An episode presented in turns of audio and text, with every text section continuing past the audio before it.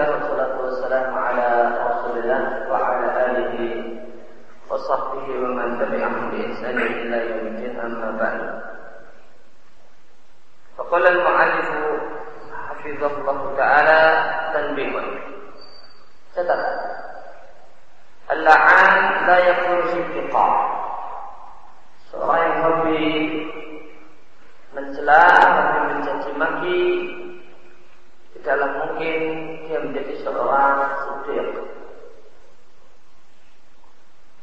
Dan orang yang hobi mencaci maki adalah orang yang tercegah untuk bisa memberi syafaat dan menjadi saksi pada kiamat. Pemelaknat syai'an dan barang siapa yang melaknat sesuatu Padahal sesuatu yang dilaknat itu tidak layak mendapatkan laknat Maka laknat kembali kepada dirinya Dari Abu Hurairah radhiyallahu anhu qala anna Rasulullah sallallahu alaihi wasallam qala Rasulullah sallallahu alaihi wasallam bersabda la yanbaghi sedikit ayatuna la'ana. Tidak sepatutnya tidak mungkin dan tidak boleh. Demikian makna sepatutnya eh, dalam nas Quran dan Sunnah. Maknanya bukanlah seharusnya, bukan uh, abduliyah, namun maknanya adalah uh, penegasan. La bagi rahmani ayat takhidah walada. Allah berfirman, La yang bagi rahmani ayat takhidah walada. La bagi di sini artinya tidak mungkin tidak mungkin Allah memiliki anak. Demikian juga yang bagi disebutkan ayat pun anak anak. Sepatutnya tidak mungkin. Seorang sedih adalah seorang yang suka mencaci maki. Wa'an Abu Darda dari Abu Darda dia mengatakan aku mendengar Rasulullah Sallallahu Alaihi Wasallam bersabda, Inna la'ani la yakun syuhada wa syufa'a yang kiamat. Ini orang yang lebih melaknat atau mencaci maki uh, dia tidaklah akan jadi syuhada para saksi dan pemberi syafaat pada kiamat nanti. Dari Ibn Abbas radhiyallahu anhu an rajulan ada seorang yang la'ana riha mencaci maki angin. Di dekat Nabi sallallahu alaihi wasallam maka Nabi sallallahu alaihi wasallam mengatakan la tal'aniha fa innaha ma'muratun jangan engkau mencaci maki angin sesungguhnya angin itu bergerak karena dia diperintahkan ke sana atau kemari harus diperintahkan. Maka siapa yang mencaci maki angin, maka berarti dia mencaci maki yang memerintahkan. Mencaci maki Allah Tabaraka Ta'ala. Wa innahu man la'ana syai'an laysa lahu bi aqlin raja'at al-la'natu. Barang siapa yang mencaci maki sesuatu pada sesuatu tersebut tidak layak dan tidak berhak, dicaci maki, untuk dilaknat, maka laknat tersebut kembali kepadanya. An-Nawawi rahimahullah taala menjelaskan hadis di atas ya, dengan mengatakan dalam dalam hadis ini terdapat zajar.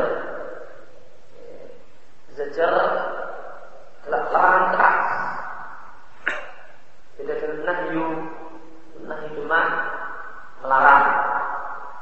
Larang keras. Ini zajar dalam hadis terdapat larang keras untuk laknat atau mati dan barang siapa yang berakhlak laknat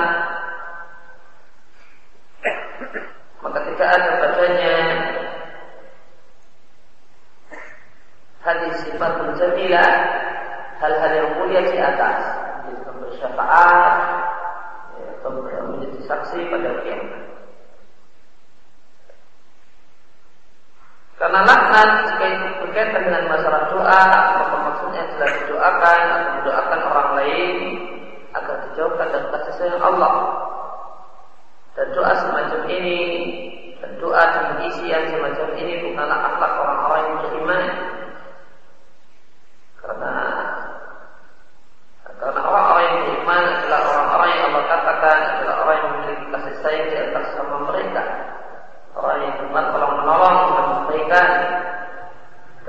menjadikan orang-orang yang beriman satu dengan yang lain melakukan bangunan sebagian yang menguatkan sebagian yang lain membagikan satu badan.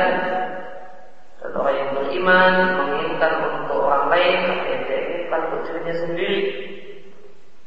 Maka siapa yang mendoakan kejelekan untuk saudaranya sesama muslim yaitu laknat yaitu dijauhkan dari rahmat Allah Ta'ala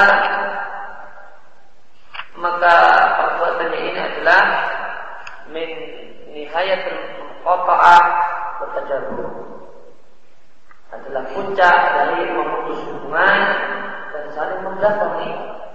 Dan Nabi Shallallahu Alaihi Wasallam melarang dua hal ini wala taqabu wala tajabaru janganlah kalian saling memutus hubungan janganlah kalian saling mendatangi saling memberikan pangkat wala dari jubur artinya pantat saling memberikan pantat ketemu nggak mau memberikan malah memberikan pantat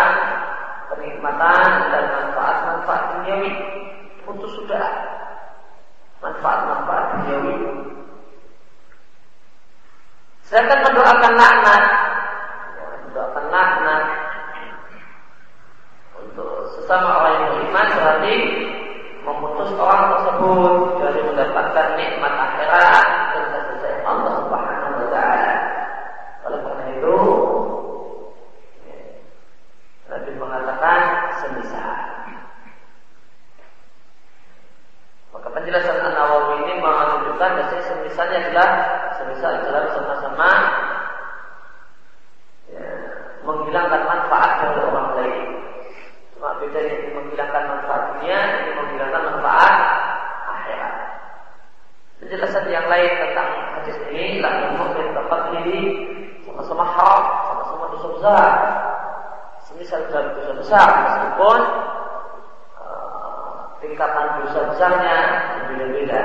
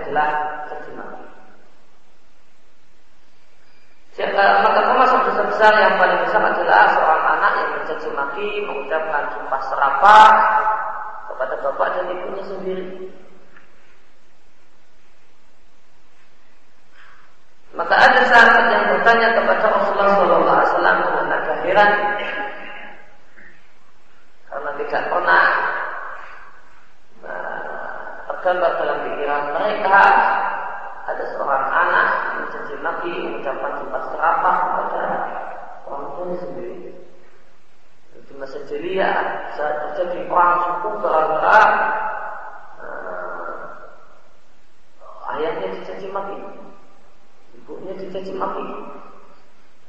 Maka mana mungkin ada anak mencaci maki orang tuanya sendiri. Di satu hal yang tidak bisa dibayangkan uh, oleh para sahabat ketika itu. Tidak ada satu hal yang sangat lumrah di zaman ini. Bertanya heran sahabat saat ini hidup di zaman ini. Mereka bertanya dengan heran apa ada mereka kira ya, yang Nabi maksudkan adalah seorang anak mencaci maki langsung bapak dan ibunya sendiri. Satu hal yang tidak bisa kita bayangkan. Tidak bisa kita bayangkan. Kita perang gara-gara uh, bela kehormatan bapak dan ibu. Saat ada anak yang secara langsung menjadi nabi uh, ayah dari ibunya sendiri. Satu hal yang tidak bisa dibayangkan oleh para sahabat ketika itu. Ya Rasulullah, wa kaifa ya Rasulullah wa kaifa ya rajul walidayhi Bagaimana Pak mungkin ada seorang anak mencaci maki kepada ibunya sendiri? Maka Nabi jelaskan bahasanya yang mungkin terjadi di zaman sahabat ada caci maki kepada bapak dan ibu sendiri secara tidak langsung. Ada secara langsung maka tidak bisa dibayangkan. Yang ada caci maki kepada bapak dan ibu sendiri secara tidak langsung itu yang ada dan terjadi di masyarakat ketika ini. Qal yasubbu rajul abba rajul fa yasubbu abahu wa yasubbu ya, ada seorang yang mencaci maki bapak kawannya, bapak kawannya marah. Lalu kawannya ini mencaci maki bapak dan ibu orang yang mencaci pertama kali. Maka orang yang mencaci pertama kali secara tidak langsung telah mencaci maki kepada dirinya sendiri. Karena dengan sebab dia kawannya mencaci maki kepada ibunya.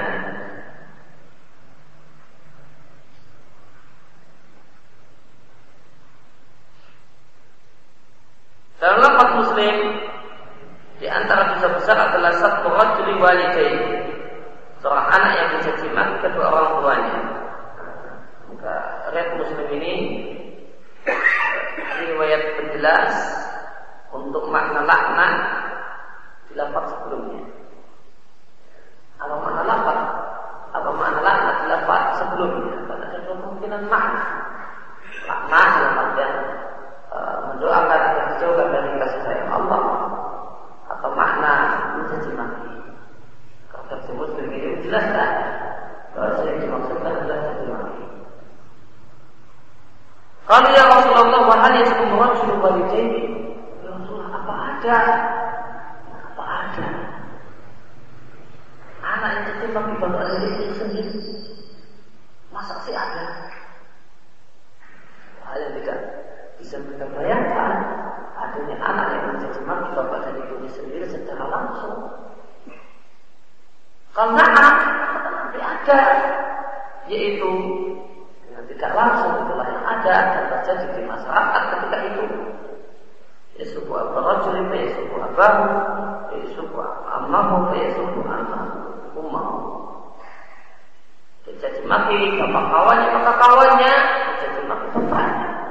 Dicaci maki ibunya, maka kawan dicaci maki ibu kawannya, maka kawannya dicaci maki ibunya.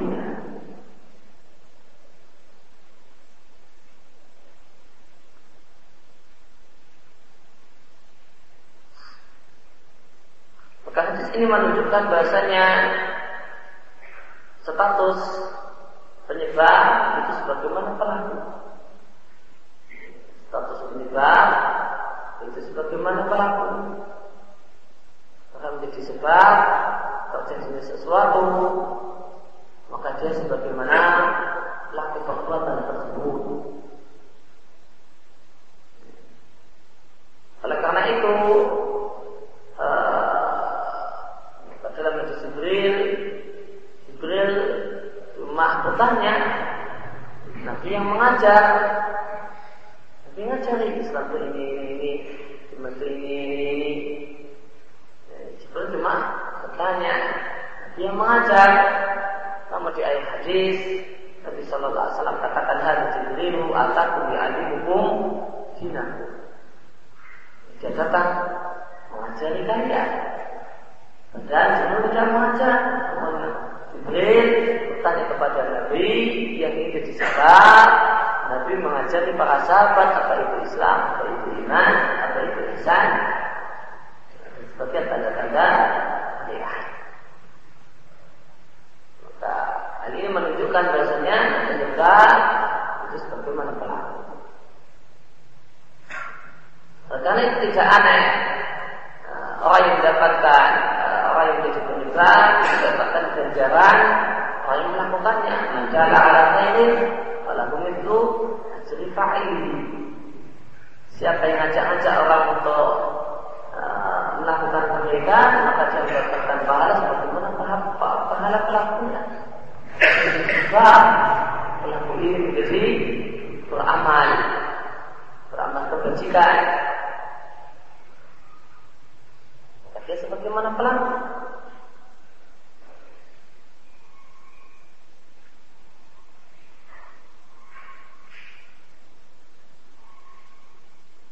Samping hadis ini sebagaimana yang dimaksudkan menunjukkan bahwa di antara dosa besar dan di antara bentuk durhaka kepada orang tua adalah caci maki, mencaci maki orang tua secara tidak langsung. Jika mencaci maki orang tua secara tidak langsung adalah dosa besar, Bahkan min akbar kabair di antara dosa besar yang paling besar di antara pokok-pokok dosa besar dan hukuman dengan caci maki orang tua secara langsung.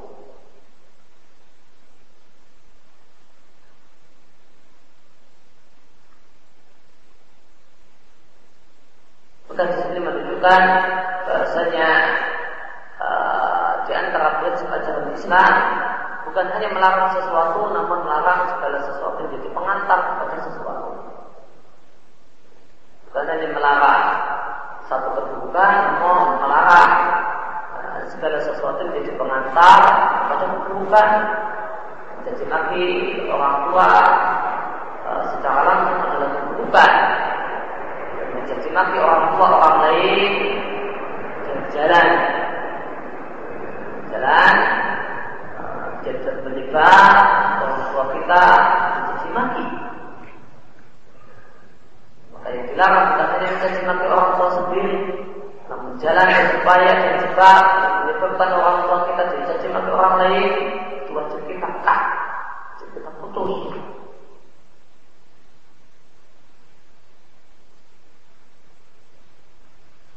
Kemudian fatluman tarakal mirah, man tarakal mirah wa kana keutamaan eh, orang yang meninggalkan debat meskipun dia ada telah ada dalam posisi yang benar. Mirab dalam bahasa Arab artinya al-mumarratu wal jadalu. Pada debat aslinya eh, makna aslinya dalam bahasa Arab eh, adalah al-jidal. Al-miru adalah Al-Jidal dan Jidal adalah Ayastarhija rajul min munadirihi kalaman Wa ma'ani khusumah Wa gairha Seorang itu berupaya mencari-cari dan mengambil serta menemukan Min munadirihi dari lawan. Lawan bicaranya, lawan debatnya Satu kalimat dan satu makna satu ide, satu maksud yang dengannya yang bisa dia jadikan sebagai alat untuk permusuhan dan sebisanya. Maka Mirah adalah dua orang yang uh, bicara saling membantah namun masing-masing cari mencari-cari satu kalimat yang dengan kalimat ini dia pakai untuk menghabisi kawannya. Apakah tergelinciran kawan itu bicaranya. Dia cari-cari ketergelinciran kawan bicaranya. Ya, setelah itu setelah dia temukan maka akan dia celah bisa-bisa bukan omongannya namun orang. Maka dia memancing permusuhan dia cari-cari nah, boleh jadi kalimat boleh jadi maksud ya, makna yang terkandung dalam kalimat yang dengan itu dia bisa menghabisi dan membantai orangnya. Orangnya pribadi dari kawannya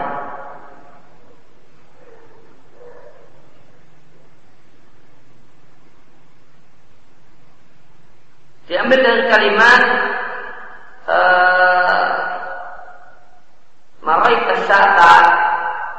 Maraita syata maknanya adalah Kalab tahu Engkau memerah susunya. Susu seekor kambing Wastakon banana.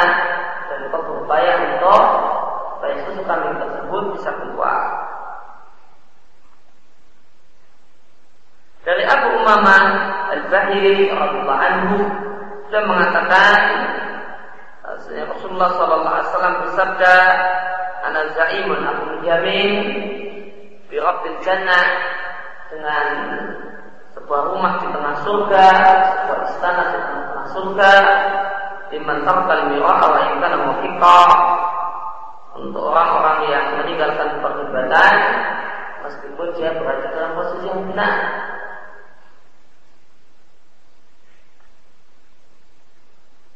Di lisan di lisan Arab Rabdu maknanya adalah uh, Rabdul Madinah maknanya adalah asasuha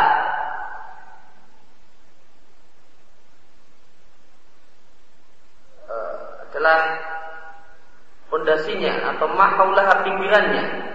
Sebagaimana dalam hadis anazaimun baitin fi rabatil jannah. Aku uh, aku menjamin bukan tengah surga maaf ya, pinggiran surga. Mahaulahu ya, adalah sekeliling surga pinggir-pinggir surga. Kharijan anha di luar uh, jannah. Tasbihan bil abniyah alati takunu haulal mudun. Eh, Nabi serupakan dengan bangunan-bangunan yang ada mengelilingi sebuah kota. Maka aku menjamin baitil rabbil jannah dengan sebuah istana dan sebuah rumah rumah pinggir surga bagi orang yang meninggalkan perdebatan meskipun dia berada dalam posisi yang benar. Wa di baitin di wasatil jannah dan aku jamin untuk uh, sebuah rumah di tengah surga liman tarakal kadhiba wa in kana nasihan. Untuk orang yang mau meninggalkan uh, dusta meskipun tujuannya tujuannya untuk guyon dan melawak. Maka orang yang tidak mau dusta atau gurau yang dusta ya, Nabi motivasi Nabi semangati dengan Nabi katakan untuknya sebuah rumah di amal yang sangat mulia, amal yang sangat tinggi nilainya.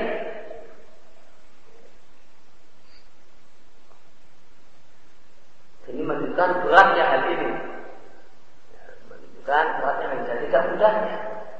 Ya, karena kebiasaan orang guyon dan guyon itu dibumbui dengan uh, kalimat-kalimat bohong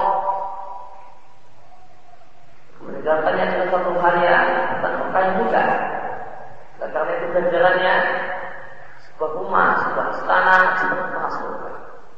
Wa baitin fil a'lal jannah dan aku jamin uh, sebuah rumah di, bagian paling tinggi dari surga lima hasuna kubu untuk orang-orang yang memiliki akhlak yang mulia.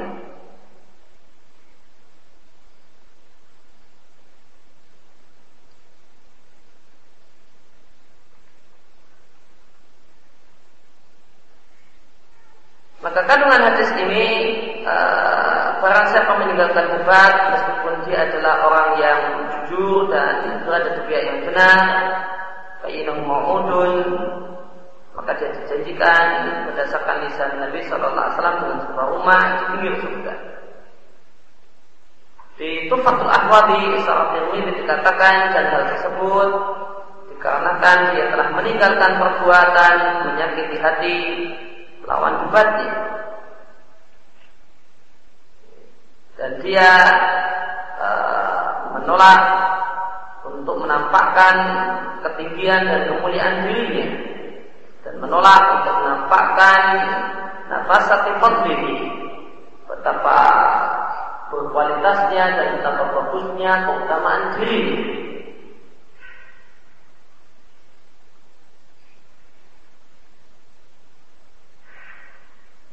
Berkaitan dengan hadis ini terdapat penjelasan bagus yang disampaikan oleh Muhammad bin Sulaiman di kitab ini. Kita katakan bahasanya makna hadis ini berlaku tidak untuk semua materi debat, namun khas khusus untuk debat dalam masalah dunia. Khusus untuk masalah debat, debat dalam masalah dunia orang eker-ekeran debat dalam masalah sepele urusan dunia. Maka siapa yang meninggalkannya, meskipun dialah yang benar, dialah yang jujur, dialah yang bicara apa adanya, nah, dia tidak mengada-ada, maka untuknya sebuah rumah, sebuah istana di pinggir surga. Ada orang uh, debat si bulan pergi ataukah di rumah Tetangganya bulan pergi ataukah di rumah. Eker-ekeran. Debat. Apakah Zaid pergi ataukah di rumah? Enggak, Zaid di rumah. Enggak, saya lihat dia pergi. Bagaimana pergi? Sandalnya masih di rumah. Gimana? Oh, saya lihat sendiri dengan mata kepala sendiri. Dia pergi. Nah, kira-kira bukan sengit antara ini di rumah atau pergi. Maka tinggal kalah debat dalam masalah semacam ini tentumu sebuah rumah di surga.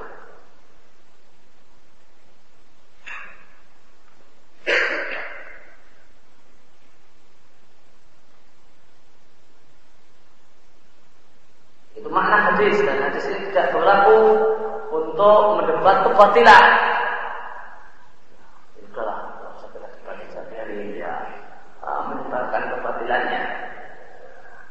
Meskipun kita posisi kita yang benar, kita hanya uh, berada di atas akidah dan Quran dan Sunnah.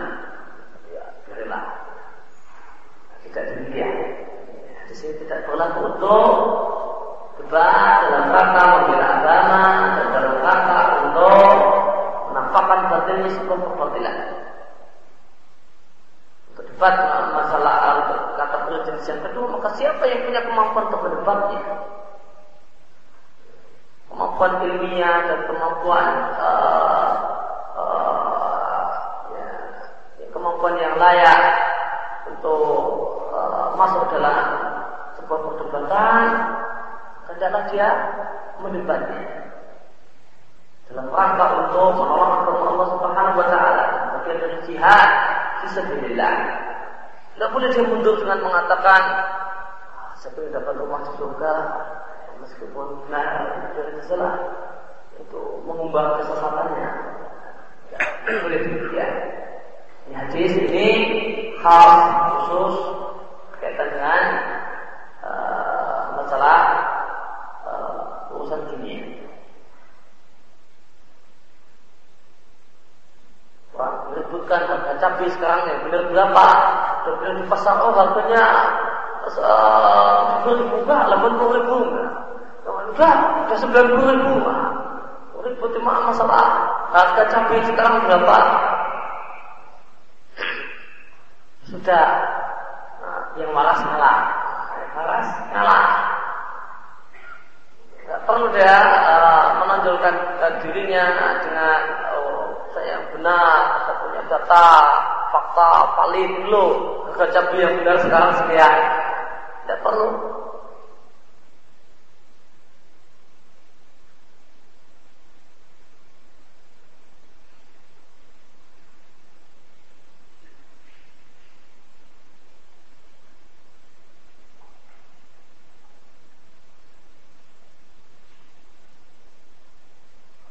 Kemudian uh, dari Nabi Shallallahu Alaihi Wasallam, Nabi mengatakan al-mirab itu kufur. Memperdebatkan isi Al-Quran adalah kekafiran. Artinya al-mujadalah fihi debat tentang isi Al-Quran adalah kekafiran.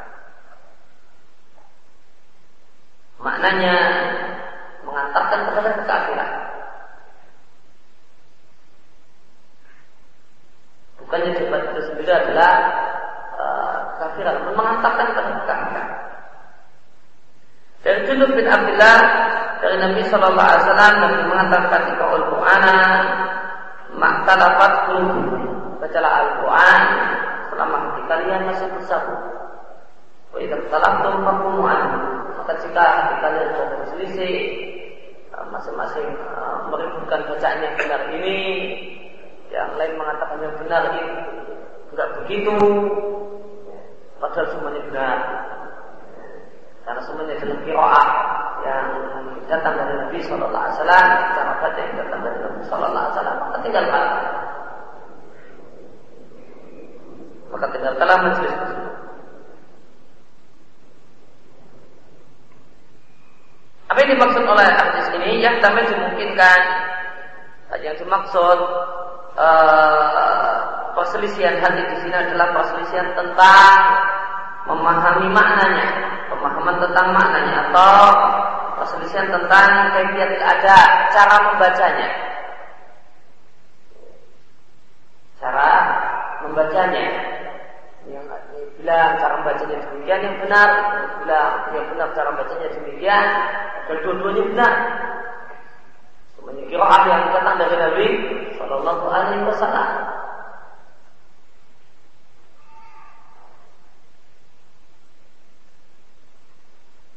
Wanita istilah ketika terjadi perbedaan yang mengantar kepada kejelekan uh, untuk Al-Quran maka seorang muslim diperintahkan untuk tahi untuk berhenti dari hal tersebut sehingga tidak terjadilah kejelekan. Dan tidaklah banyak terjadi sengketa.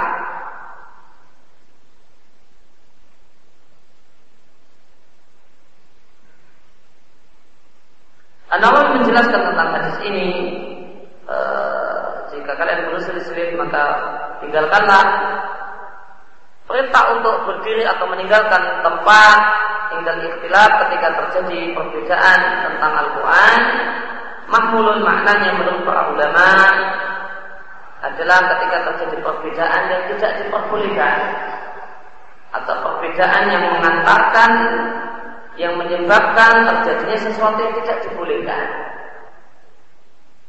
Semisal perbedaan tentang Al-Quran itu sendiri atau perbedaan tentang makna ayat padahal tidak ada ruang beristihad di dalamnya. Atau perbedaan yang mengantarkan pada keraguan-keraguan atau mengantarkan pada subhan, kesamaran, fitnah atau pertengkaran dan perdebatan, bersejar dan uh, pertengkaran dan semacam itu.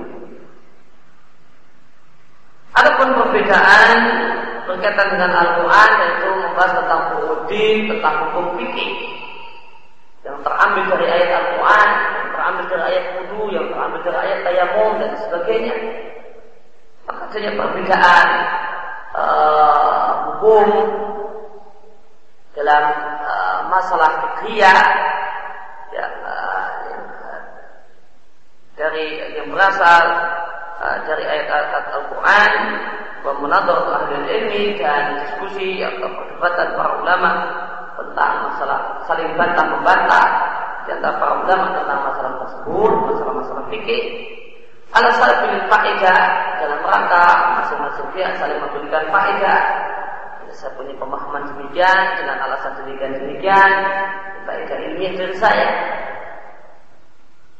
Wa idhalil haq dan menampakkan maka uh, pendapat yang benar maka perbedaan para ulama uh, dan saling bantah-bantah para ulama dalam masalah semacam ini dalam masalah tarji memiliki pendapat yang lebih kuat nah, dari hukum-hukum fikih yang terkandung dalam ayat-ayat Al-Quran oleh tidak terlarang bahkan itu diperintahkan dan bahkan itu adalah satu keutamaan yang nampak dan para kaum muslimin pun kaum muslimin pun telah sepakat untuk bolehnya ikhtilaf dalam masalah-masalah hukum fikih yang memang di sana ada ruang untuk beristihad.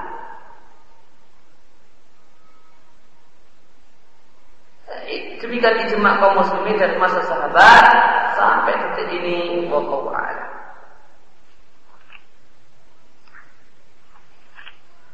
Maka dalam hadis ini di Fathul Bari Ibnu Hajar mengatakan kandungan hadis ini adalah anjuran untuk menjaga persatuan. Jamaah sini maknanya persatuan. Persatuan wa kulfa kedekatan atau kesatuan hati takbir dan peringatan keras dari perselisihan dan perbedaan. Dan larangan berdebat tentang Al-Quran dari hakim eh, perdebatannya tidak benar. Perdebatan dengan kebodohan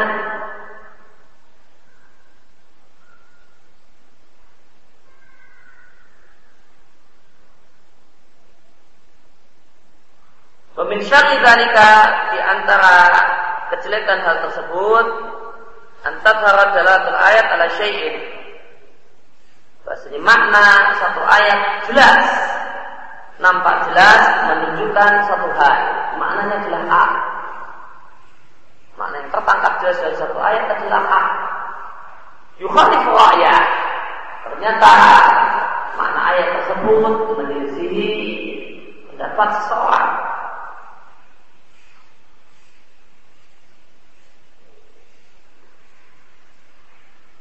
Fayatasalu binadar wa maka akhirnya pihak yang lain itu mentelaah watatih dan mentelaah secara mendalam ayat tersebut.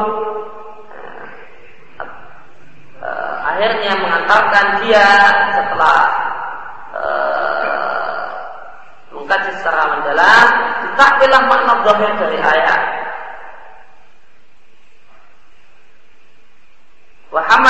Rahim dan yang mendorong dia untuk mentakwil mana ayat tersebut adalah pendapatnya. Faya fa'alijat maka terjadilah pertengkaran. Bidzalika al-munadhalah alaih eh, dalam rangka membela pendapat. Dalam rangka munadhalah dalam rangka membela dan memperjuangkan pendapat. Demikian penjelasan Ibnu Hajar di Fathul Maka perdebatan semacam ini, perbedaan semacam ini yang Nabi perintahkan untuk ditinggalkan. Mungkin tetap. Kita diskusi tentang satu ayat, makna dan uh, kita bawakan satu ayat maknanya jelas demikian, makna zahir jelas demikian, yang ayat ini tidak ya, sejalan dengan pendapat kawan saya. Ya, kawan saya tidak melakukan teteh ya, uh, untuk bisa uh, mentakwil menjelaskan makna zahir dari ayat. Jadi bawakan alasan, argumen macam-macam. Intinya dia ingin mentakwil dan menjelaskan mana ayat yang telah jelas. Jadi terjadi keributan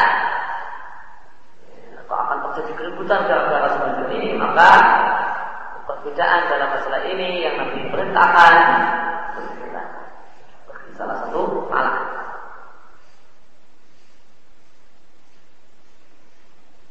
Kemudian faedah tentang perkataan sesaji tentang tafsir firman Allah Taala pada tumari bihim ila mira'an dhahira. Janganlah kalian berdebat tentang jumlah ashabul kahfi ila mira'an dhahira kecuali perdebatan yang zahir, perdebatan yang apa yang dimaksud dengan perdebatan yang zahir?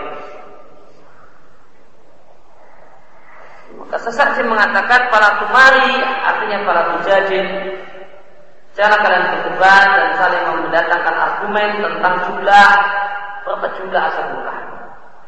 Ila mira'an zahirah kalian baru boleh debat ketika debat tersebut adalah perdebatan yang zahir.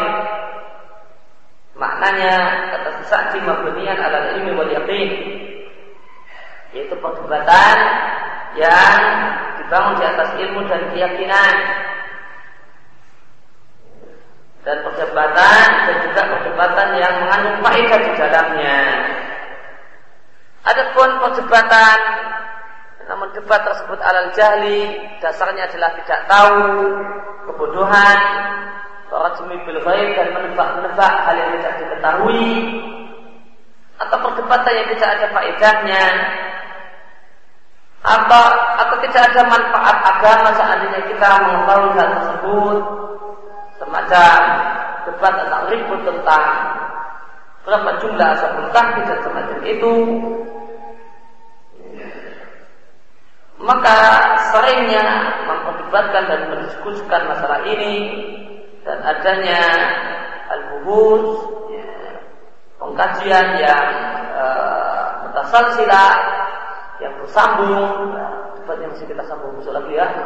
Besok, besok lagi ya. Nah, cuma membahas berapa jumlah uh, asabul kahfi maka ini semua terjadi di zaman dibuang-buang waktu. Perdebatan semacam ini ya, perdebatan yang tidak ada manfaatnya semacam ini itu malah mempengaruhi kecintaan hati. Maka boleh jadi akan terjadi uh, akan ada satu pihak yang jaga jarak setelah debat terjadi. Dan jaga uh, ada ada yang jaga jarak. Bila faedah jadi terjadi tanpa ada faedah. Ada jaga jarak setelah usai debat manfaat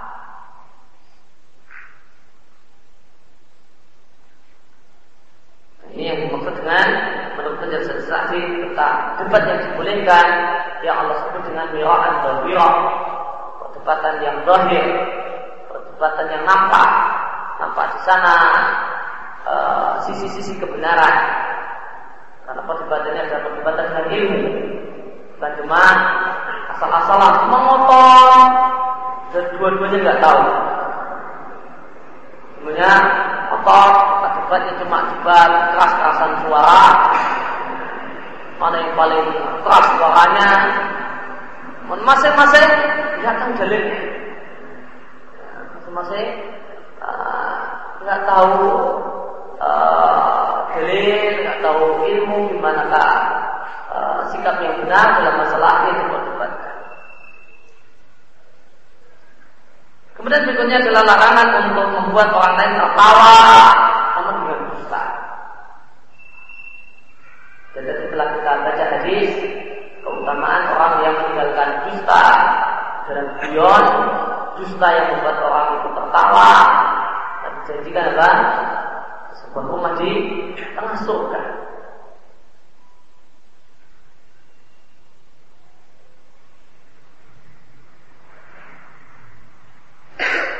Sebagian orang yang uh, jauh ila mana asli yalja itu berlindung di sini nggak tepat Sebagian orang pun sengaja untuk membuat kepalsuan dan membuat uh, kalimat buatan, kalimat dusta boleh jadi kalimat dusta itu dia dalam kalimat dusta dirinya atau orang lain. Dia bercerita kepada kawannya kalau dia pernah uh, ngomong demikian demikian sama siapa, dia mau cerita, menceritakan dirinya. Saya kemarin ini, ini. Tujuannya nanti supaya kawannya tertawa. Apa? Dia mengajak-ajak dia disebutkan pada orang lain. Sebulan kemarin ini, ini, ini, ini. Ini tertawa. Katiban itu adalah dusta dengan tujuan untuk membuat tertawa teman-teman duduknya. Pemendawa dari dan miskin dan orang yang sangat patut untuk dikasihani tersebut tidaklah tahu bahasanya bisa terjumus dalam perkara yang sangat-sangat besar. Jadi Muawiyah bin Haidah radhiyallahu anhu Rasulullah aku mendengar Rasulullah sallallahu alaihi wasallam bersabda, "Wailun celaka." Terdapat beberapa penjelasan ulama tentang mana wailun, ada yang mengatakan berjuang neraka, ada yang dalam kalimat kecelakaan dan kebinasaan.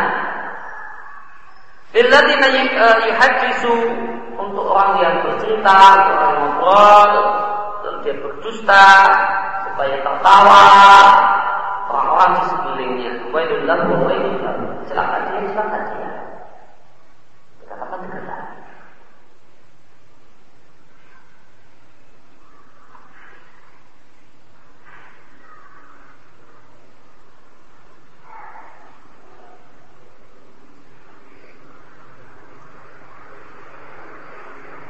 Maka buyan bukanlah alasan yang membolehkan seorang untuk berdusta membuat kalimat-kalimat palsu ya, itu alasan. Boleh guyon kemudian antara syarat guyonan yang diperbolehkan adalah guyonan yang benar tidak berdusta di dalamnya Kemudian tidak ada sawajul akahu jika ada seorang bercerita kepada kawannya dihadisin dengan satu perkataan summa tafata Kemudian atau sebelumnya kawan yang mau bercerita ini tolak-tolak dulu. Ada orang ataukah tidak? Ada yang dengar selain ataukah tidak? Faya amanah. Maka ini adalah amanah. Kalau orang dulu cerita dulu baru tolak-tolak. Tempat kita umumnya tolak-tolak dulu mau menyampaikan perkataan yang rahasia, bersifat pribadi, e, mengungkapkan aib diri sendiri, dia tidak ingin didengar kecuali orang yang di tempat dia bercerita, maka dia tolak orang lain, atau tidak? Ada dengar yang lain, tetap tidak, dia rasa aman bercerita. Maka meskipun orang ini tidak pesan, orang ini tidak pesan, tolong jangan ceritakan pada siapa-siapa, Tolak-tolaknya itu sudah bermakna besar. Tolak-tolaknya itu sudah bermakna besar. Jangan diceritakan. Diatkan oleh di bahkan oleh sahabat bin Abdullah radhiyallahu anhu Ya Rasulullah SAW mengatakan Tidak ada sawajul bil hadith Itu mantapata Faya amanah Maka jika seseorang itu menceritakan satu perkataan Kemudian dia tolak-tolak ya amanah, maka itu adalah amanah. Artinya itu adalah rahasia yang tidak boleh disebarkan kepada orang lain. Maka di sini menunjukkan bahasanya uh, amanah itu tidak mesti harus dalam bentuk dalam titipan atau titipan. Ada amanah berupa cerita yang tidak boleh sampaikan kepada orang lain itu juga amanah nah, menceritakannya kepada menceritakannya kepada orang lain pada memberi amanah supaya tidak cerita-cerita adalah khianat terhadap amanah yang merupakan sifat orang munafik. Kalau dulu berkata penulisnya, maksudnya penulis kitab beladab,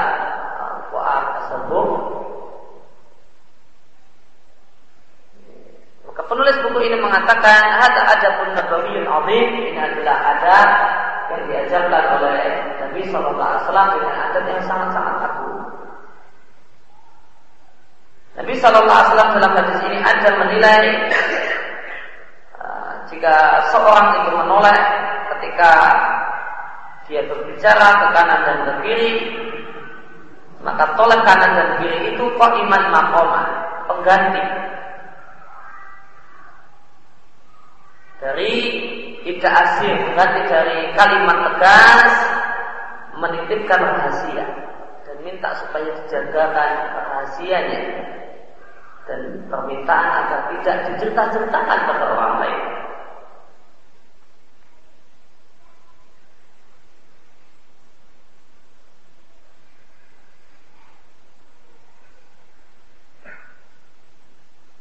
Seorang ulama masa silam eh, bernama Ibnu Ruslan mengatakan Ibnu Ruslan di sini dimaksudkan Ibnu Ruslan masa silam karena uh, ulama sekarang juga ada namanya uh, Muhammad Ibnu Ruslan Al-Misri. Kata Ibnu Ruslan, li'ana iltifatau ilamun maka ketika kawan itu tolak-tolak maka ini adalah pemberitahuan kepada orang yang diajak cerita. Pemberitahuan bahasanya si orang yang bercerita itu khawatir ada seseorang yang mendengarkan pembicaraannya. Dan tolak-tolak tersebut adalah pemberitahuan atau khasam. Bahasanya dia telah mengkhususkan kawan ceritanya ini dengan rahasianya. Maka tolak-tolak semacam ini kok iman makoma adalah pengganti dari kalimat sembunyikanlah cerita ini dariku, cerita dariku ini, jangan ceritakan ke siapa-siapa. Artinya, terimalah ceritaku ini, namun sembunyikanlah. Artinya, tidak tak amanah. Engkau seperti amanah untuk tidak cerita-cerita pada orang lain.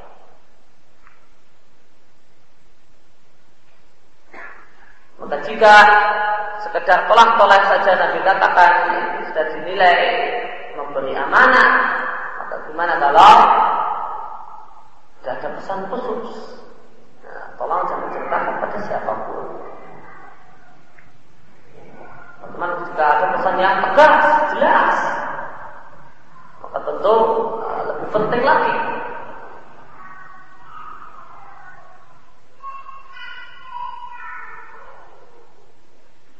Kemudian takdimul akbar fil kalam mengutamakan orang yang lebih tua ya, dalam masalah berbicara.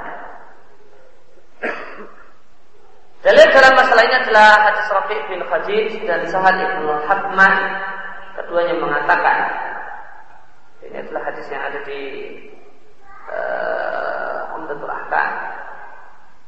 Sesungguhnya Abdullah bin Sahal dan uh, Muhaisah bin Mas'ud keduanya datang ke negeri Khaybah negeri Yahudi. Fataqafu bin Nahli kalau keduanya berpisah di sebuah kebun kurma. Ke, ke kanan dan ke kiri. Ternyata terbunuhlah Abdullah bin Sahal Akhirnya datanglah Abdurrahman bin Sahal saudaranya seperti saudaranya Abdullah bin Zahal. Dan datang pula Waisa wa Muhaisa yang keduanya adalah dua anaknya Mas'ud. Tiga orang ini datang menghadap Nabi Shallallahu Alaihi Wasallam lalu mereka ingin bicara kepada Nabi tentang kerabat mereka. Maka yang mulai bicara ketika itu adalah Abdurrahman bin Sahal Wakana aswal kaum padahal dia adalah yang paling muda dari tiga orang itu.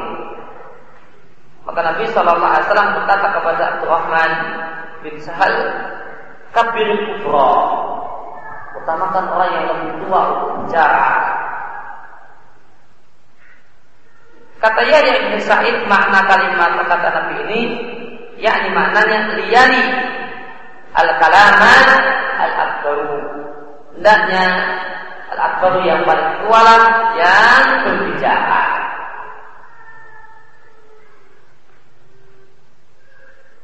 Dan penguat untuk untuk adat ini adalah perbuatan Abdullah bin Umar anhu di mana beliau tidak berani bicara di depan orang-orang yang lebih tua daripada diri beliau. Rasulullah Sallallahu Alaihi Wasallam mengatakan, "Akhbiruni, tebak-tebakan dari para sahabat. Beritakanlah kepadaku satu pohon yang pohon tersebut adalah pemisalan yang tepat untuk orang yang berislam, untuk seorang muslim. Pohon tersebut mendatangkan buahnya setiap saat, dia tidak punya musim yang hanya berbuah pada musim-musim tertentu. Dia uh, mengeluarkan buahnya sepanjang tahun. Meskipun kadang menjadi sedikit karena bukan musim panennya, namun tetap ada. Itu juga ada masa panen. Cuma bedanya masa panen berlimpah, di luar itu tetap ada. Cuma tidak berlimpah. Yang mendatangkan uh, buahnya setiap saat tidak mengenal musim-musim tertentu karena izin rohnya. Walau tahu tua ya, dan daun-daunnya itu tidak rontok meskipun pohonnya digoyang-goyang. Bagian pohon, pohonnya digoyang-goyang, rontok daunnya. Pohon ini kata Nabi digoyang-goyang tidak akan rontok daunnya. Kata Ibnu Umar, maka terbetiklah dalam jiwaku bahasanya pohon yang Nabi maksudkan adalah pohon rumah. Namun aku tidak ingin uh, mengucapkan apa yang terlintas dalam benak pikiranku buat sama dan di sana masih ada Abu Bakar dan Umar. Kalau maka tatkala keduanya Abu Bakar dan Umar pun juga tidak komentar dan tidak menebak pohon yang Nabi maksudkan maka Nabi Shallallahu Alaihi Wasallam kemudian berkata kepada para sahabat dia naslah Pohon tersebut adalah pohon kurma. Maka tatkala aku bersama ayahku keluar dari majelis, aku berkata kepada ayahku ya Abata, wafa bi nafsi ana nakhlah.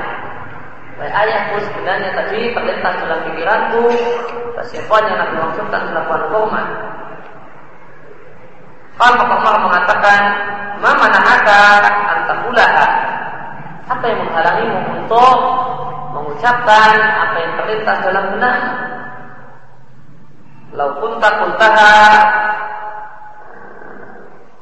kunta ahaka ilayya min kada wa kada. Seandainya engkau mengucapkannya, mengatakannya, maka itu lebih aku sukai daripada demikian dan demikian. Lah ada orang tua dan ada anak muda. Dan ada anak muda? Adabnya orang tua, adabnya anak muda sungkan untuk bicara.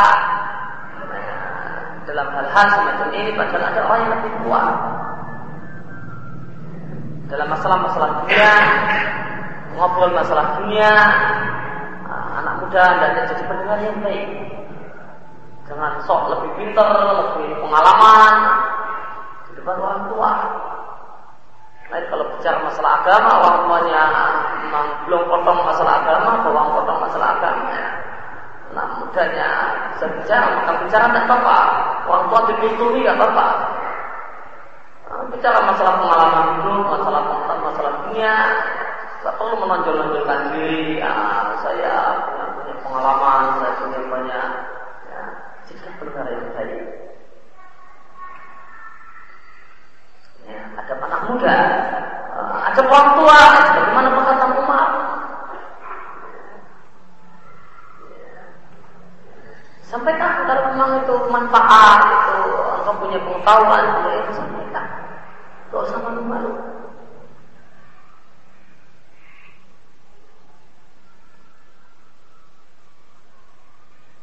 Kalau mana ani maka Ibnu Umar mengatakan ada yang menghalangiku illa annani lam araka wa la takalam kuma tidak ada yang menghalangiku kecuali karena aku e, tidak melihat dirimu tidak pula Abu Bakar bicara.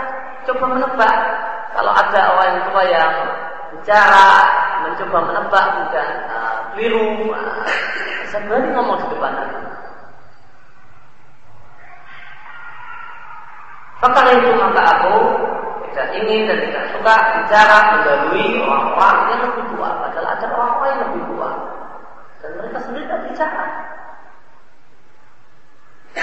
Dalam berat Muslim, Faja'al maka mulailah aku ingin untuk mengucapkan apa yang terpetik dalam hati. Fa'idha tiba-tiba Asnanul kaum Aku adalah orang paling muda di, di majelis itu. Fa'ahab wa maka aku takut maka aku suka untuk bicara. Dalam uh, riat Ahmad dan Jarimi, fanazartu maka aku lirak-lirik kanan dan kiri. Faidah anak, ternyata aku adalah asrul kaum yang paling belia di majelis ini. Maka aku akhirnya pilih diam saja.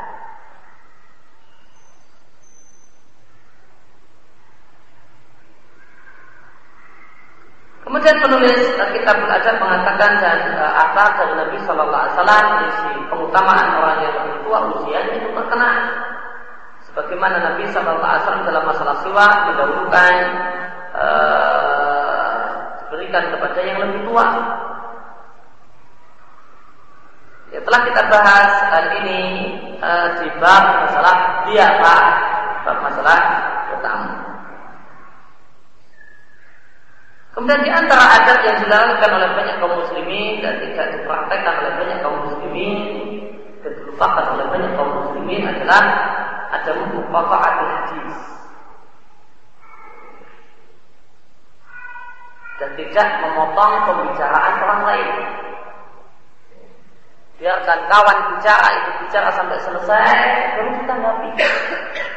Jangan dipotong di tengah jalan. Biarkan dia selesai.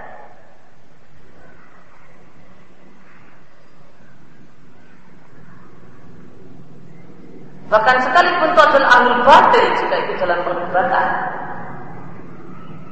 Maka di antara ada dalam debat, meskipun tak dalam berdebat dengan ahli batil, biarkan dia bicara sampai selesai.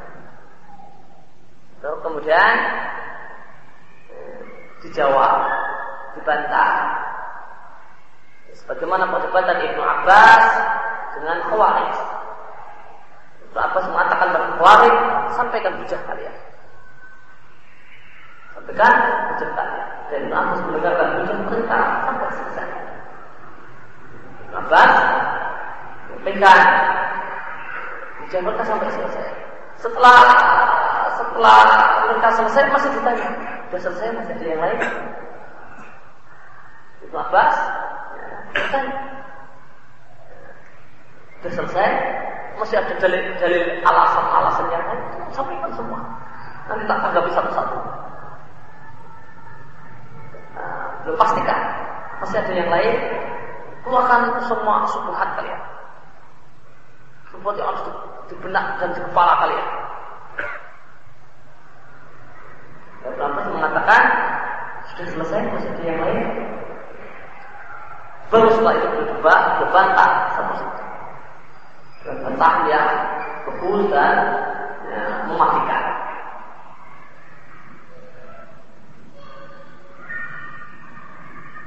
Demikian ada berdebat dengan ahli bid'ah.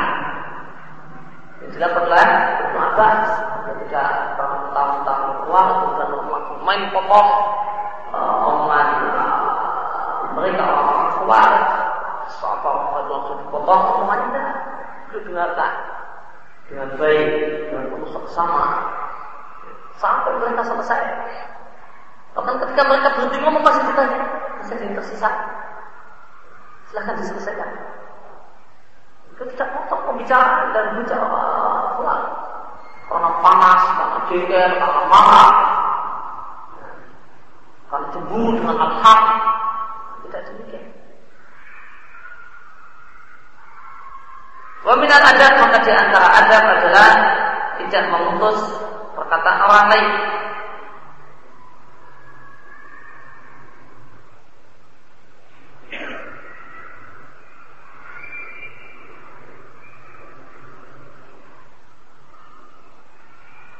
Di anam karena orang lain qad yakunu sabubin bi mutaba'atil hadis. Karena boleh jadi mereka sedang asik untuk mengikuti pembicaraan. Maka jika satu orang bicara,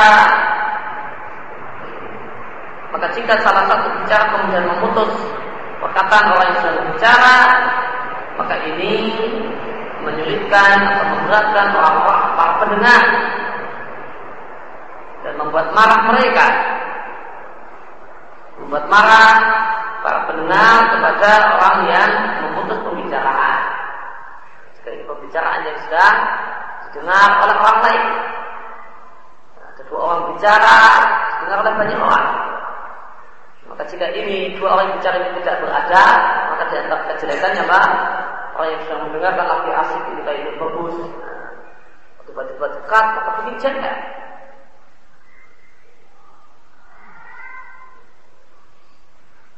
Dan menguatkan di antara hal yang menguatkan hal ini adalah hadis yang diriwayatkan oleh Abu Hurairah dia mengatakan pada saat Nabi Shallallahu Alaihi Wasallam ada di satu majelis bercerita kepada para sahabat datanglah orang Arab Badui lalu bertanya mata saat kapan kiamat terjadi Rasulullah Shallallahu Alaihi Wasallam meneruskan pembicaraannya tidak menghentikan pembicaraannya untuk menjawab pertanyaan si Badui. Maka ketika itu para sahabat berselisih. Sebagian sahabat batin dalam hati mereka, tapi mendengar apa yang dikatakan oleh si Badui, akan tapi kami tidak suka dengan perkataannya. Sebagian sahabat lain kata dalam hati, bahkan Nabi tidak mendengarnya. Akhirnya Nabi selesaikan pembicaraannya. Setelah itu Nabi bertanya, "Aina arawi sa'il anisa?" Siapakah yang tadi bertanya tentang kiamat? Maka si Badui mengatakan, "Saya wahai Rasulullah." Maka Nabi SAW mengatakan, "Jika amanah itu disia-siakan, maka tunggulah kiamat." Dan dia bertanya, "Bagaimanakah tanda dan bukti kalau amanah telah disia-siakan?" Nabi mengatakan jika urusan diserahkan kepada bukan ahlinya, bukan pada pakarnya, maka tunggulah terjadinya kiamat. Artinya di antara salah satu tanda kiamat adalah diserahkannya berbagai perkara yang penting kepada orang yang tidak berkompeten dan tidak punya kapabilitas, kapasitas untuk menangani masalah tersebut.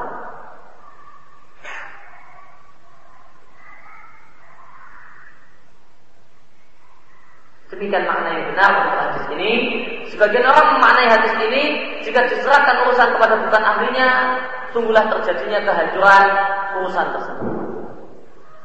Ini, makna yang keliru, yang benar. Di antara tanda kiamat, ketika urusan-urusan diserahkan pada orang yang bukan ahli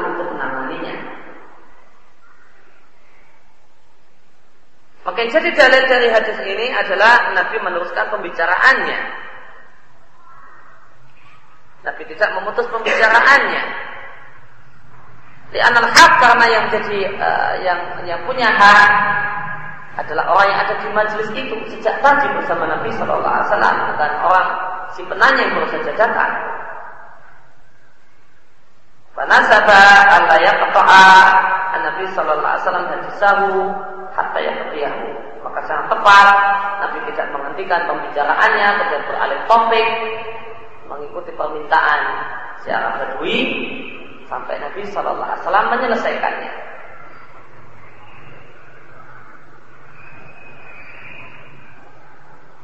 Maka perbuatan si Arab Badui ini adalah perbuatan yang tidak tidak beradab,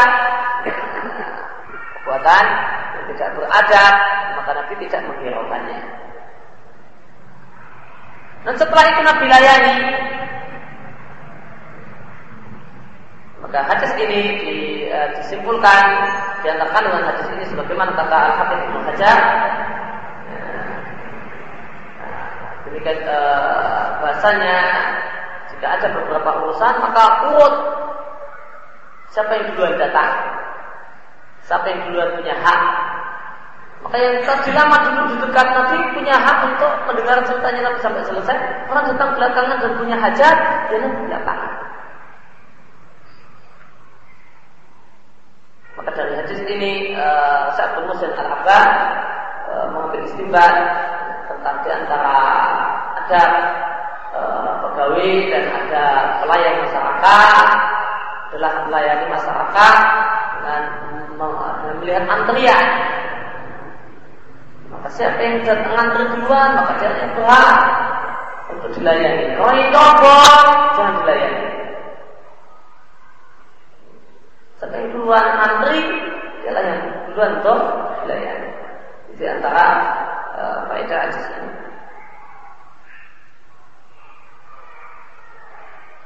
Kemudian dikuatkan adab ini juga dengan perkataan terjemahan Al-Quran, penafsir Al-Quran, Abdullah bin Abbas radhiyallahu anhu.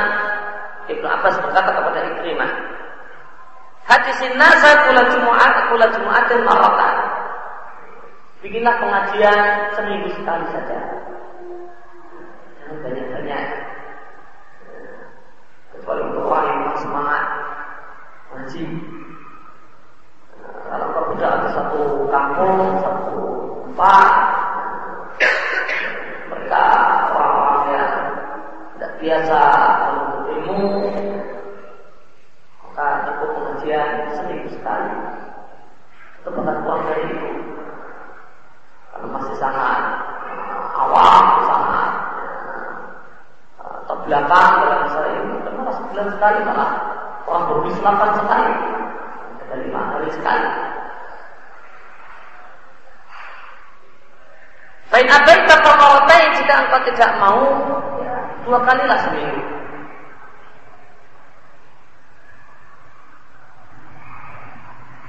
Baik aksar jika mau lebih banyak lagi ya tiga kali seminggu. Walau tamulin nasa hadal Quran. Jangan engkau buat manusia bosan mendengarkan Al-Quran.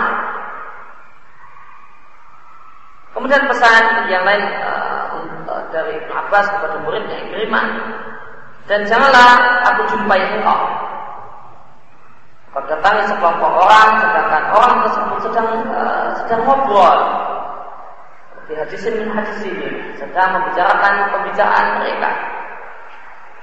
Lalu tiba-tiba kau kata kusu, alih, kau bercerita di depan mereka. Kata kata alih hadisahum, atau putus pembicaraan mereka maka ini menyebabkan mereka bosan padamu.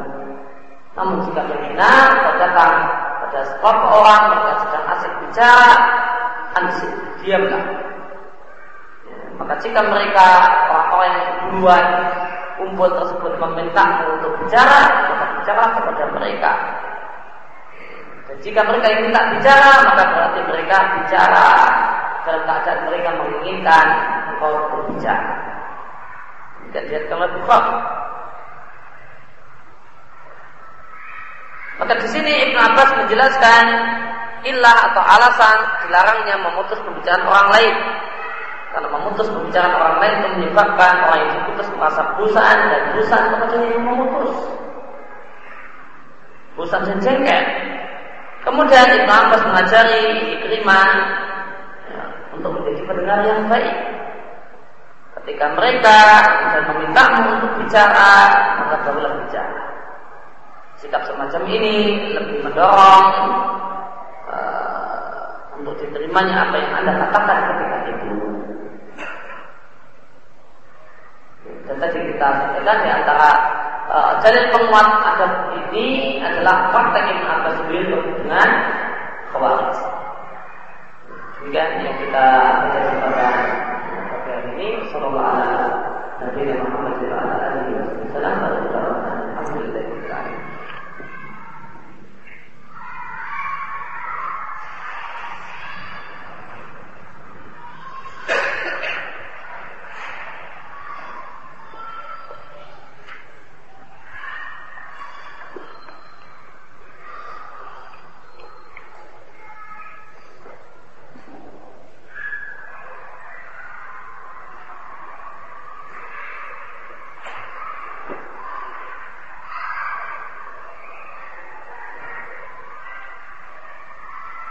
Apakah menggunakan jubah termasuk pakaian syurah tergantung daerahnya.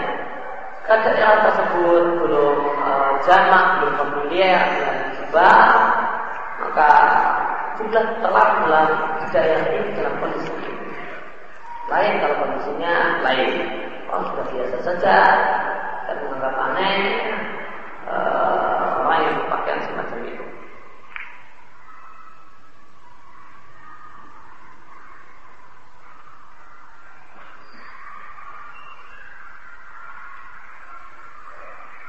Apakah jika mencari masjid yang agak jauh dari tempat tinggalnya dikarenakan jika setelah subuh menunggu waktu terbit di dalam masjid tersebut hanya ada orang tadi plus seorang wanita tanpa hijab.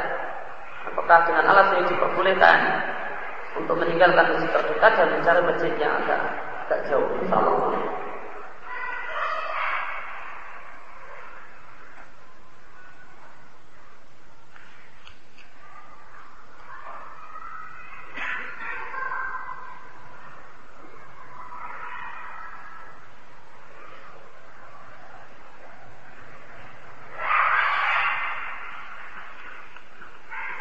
Apa hukumnya orang yang memendam cinta dan tidak mendapatkan apa-apa? Ini ya gigit jari. Makanya diharapkan pergi dan dia tidak dapat apa-apa.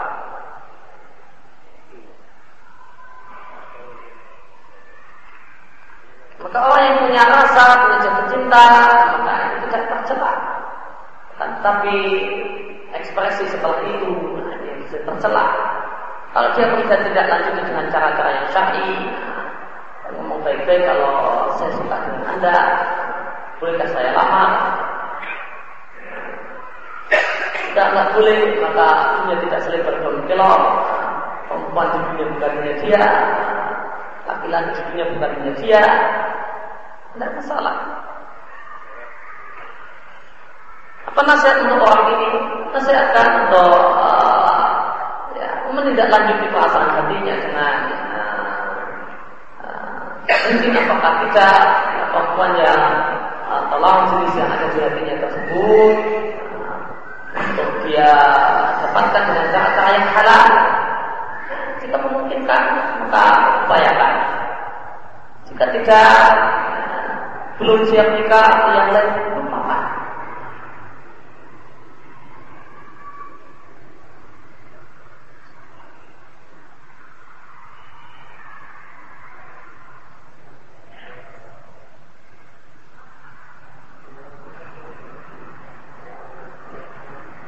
Bolehkah penjaga sip jaga toko saat yang lain sholat? Mereka gantian sholat jamaah. Jadi jika mereka semua adalah laki-laki adalah ya, toko tutup sementara untuk pergi ke masjid.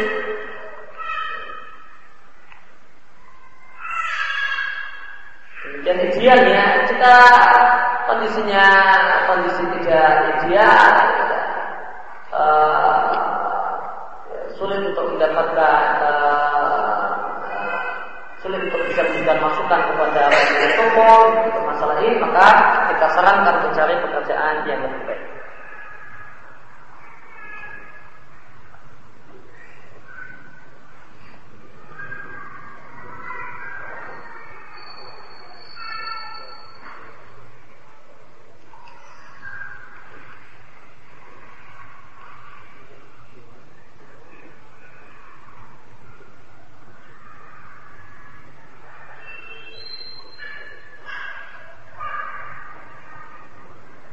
Apakah menutup pintu dengan basmalah ketika telah masuk awal malam hanya saat maghrib saja ataukah pintu tersebut ditutup sampai pagi?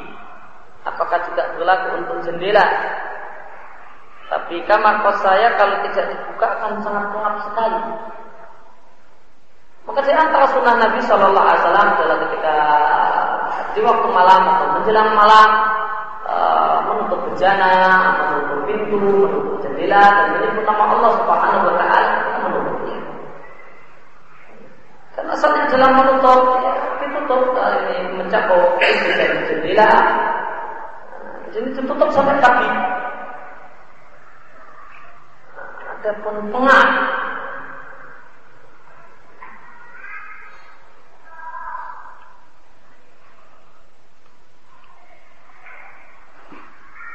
Maka kalau malam hari ketika jendela dibuka ini lebih bahaya, banyak nyamuk, banyak ini daripada kekhawatiran emak.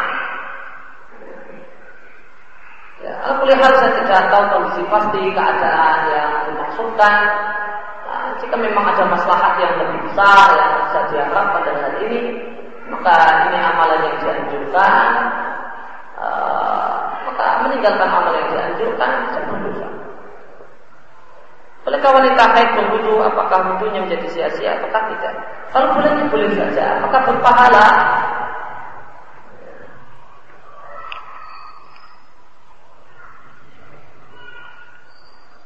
Zahirnya maka berwudu dalam kondisi haid adalah berwudu yang uh, tidak bisa untuk apa-apa. Kalau mungkin itu adalah berwudu dalam rangka diajarkan mungkin uh, wudhu jenis ini kita katakan ada nilainya karena Nabi uh, memang Nabi mengajarkan untuk berwudhu sebelum tidur dan uh, namun wudhu wudhu sholat ketika malam tiba cuma berwudhu dan, dan, dan, dan memang tidak bisa sholat karena sedang haid. Ya ada manfaatnya manfaat kebersihan badan insya Allah. Namun manfaat akhirat, manfaat agama, pahala kita tidak bisa menetapkan hal tersebut.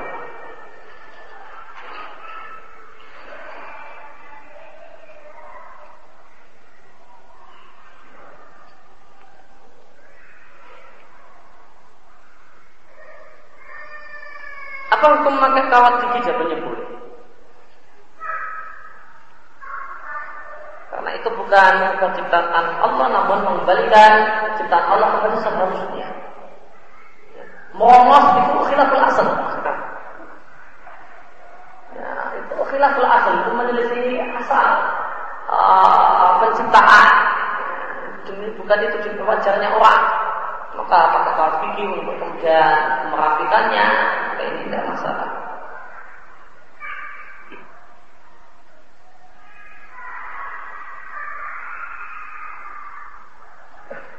Bolehkah memberikan informasi berupa aib seseorang kepada orang yang akan menikahinya? Boleh. Jika dia bermusyawarah kepada kita, minta saran kepada kita. Tapi kalau cuma belum-beloni, biarkan saja. Sudah sudah mantap, sudah nyebar undangan, dan kita belum-beloni. Oh itu yang laki-laki yang mau menikah itu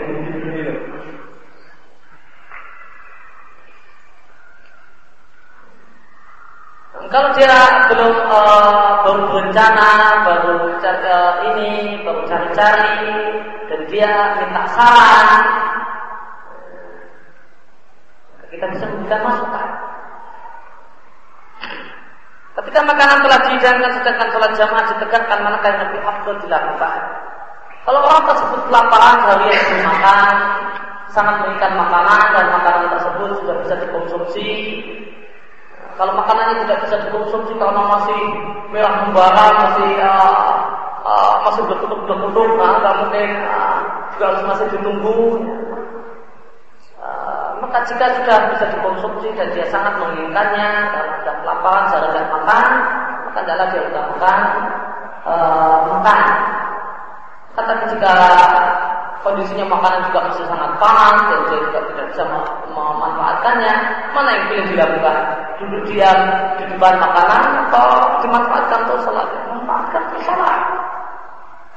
Atau dia tidak sangat menginginkan karena sudah makan ini cuma mau ronde kedua saja. Bukan alasan meninggalkan jemaah.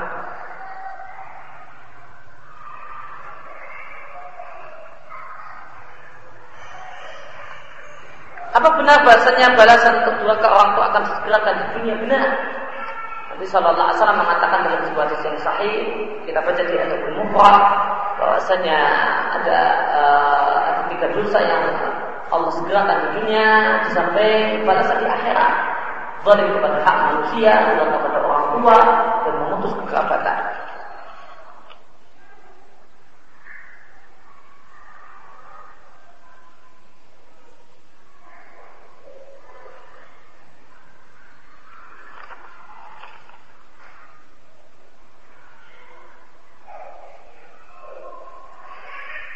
Bagaimana bila kita mempersilahkan seorang yang antri di belakang kita untuk dilayani terlebih dahulu? Ya tidak apa-apa. Berarti menggugurkan hak. Orang yang dulu itu punya hak untuk dulu dilayani. Jika orang ini mendulukan hak orang lain, ya, maka itu uh, kemuliaan, itu adalah satu kebaikan.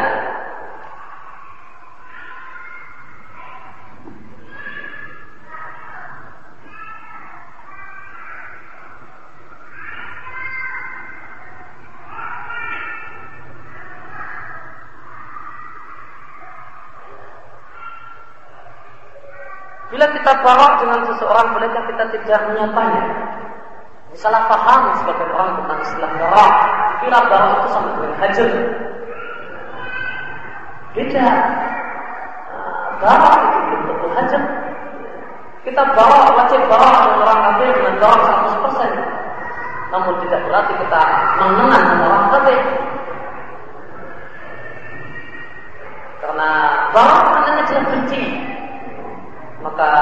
kita punya kewajiban untuk benci dan permusuhan dengan orang kafir dan kebencian orang kafir adalah kebencian murni tidak mengandung rasa cinta sedikit pun namun bukan berarti dan dia menegur kita kemudian kita cuma diam saja kata belum tentu hajar belum tentu hajar Dan hajar jadi bukan karena benci. Jadi bukan karena benci 100%, namun karena cinta, karena kasihan. Dan dinilai cara yang tepat untuk memperbaiki orang ini adalah dengan mendiamkannya. Karena kita cinta dan sayang dengan orang ini, kita diamkan dia. Bukan karena kita bawa dan benci dengan orang tersebut, karena kita sayang dan kasihan ingin memperbaiki uang ini maka kita diamkan dia karena kita nilai ini adalah cara uh, yang paling tepat untuk menyadarkannya. Bukan berarti kita bawa 100% dengan orang tersebut, benci 100% dengan orang tersebut. Maka masalah ajar uh, mendiamkan orang lain mungkin ada uh, untuk seorang muslim ada uh, maka ini kembali kepada manfaat atau tidak. Apakah Apakah orang yang Anda diamkan itu mendapatkan manfaat? Dengan Anda mendiamkannya, tidak dia mendapatkan manfaat minimal, minimal maksiatnya berkurang atau malah hilang, maka maka ini adalah uh, hajar yang tepat sasaran. Demikian yang kita bahas tentang pembelajaran ini kita lanjutkan bagi yang akan datang. Wassalamualaikum warahmatullahi wabarakatuh.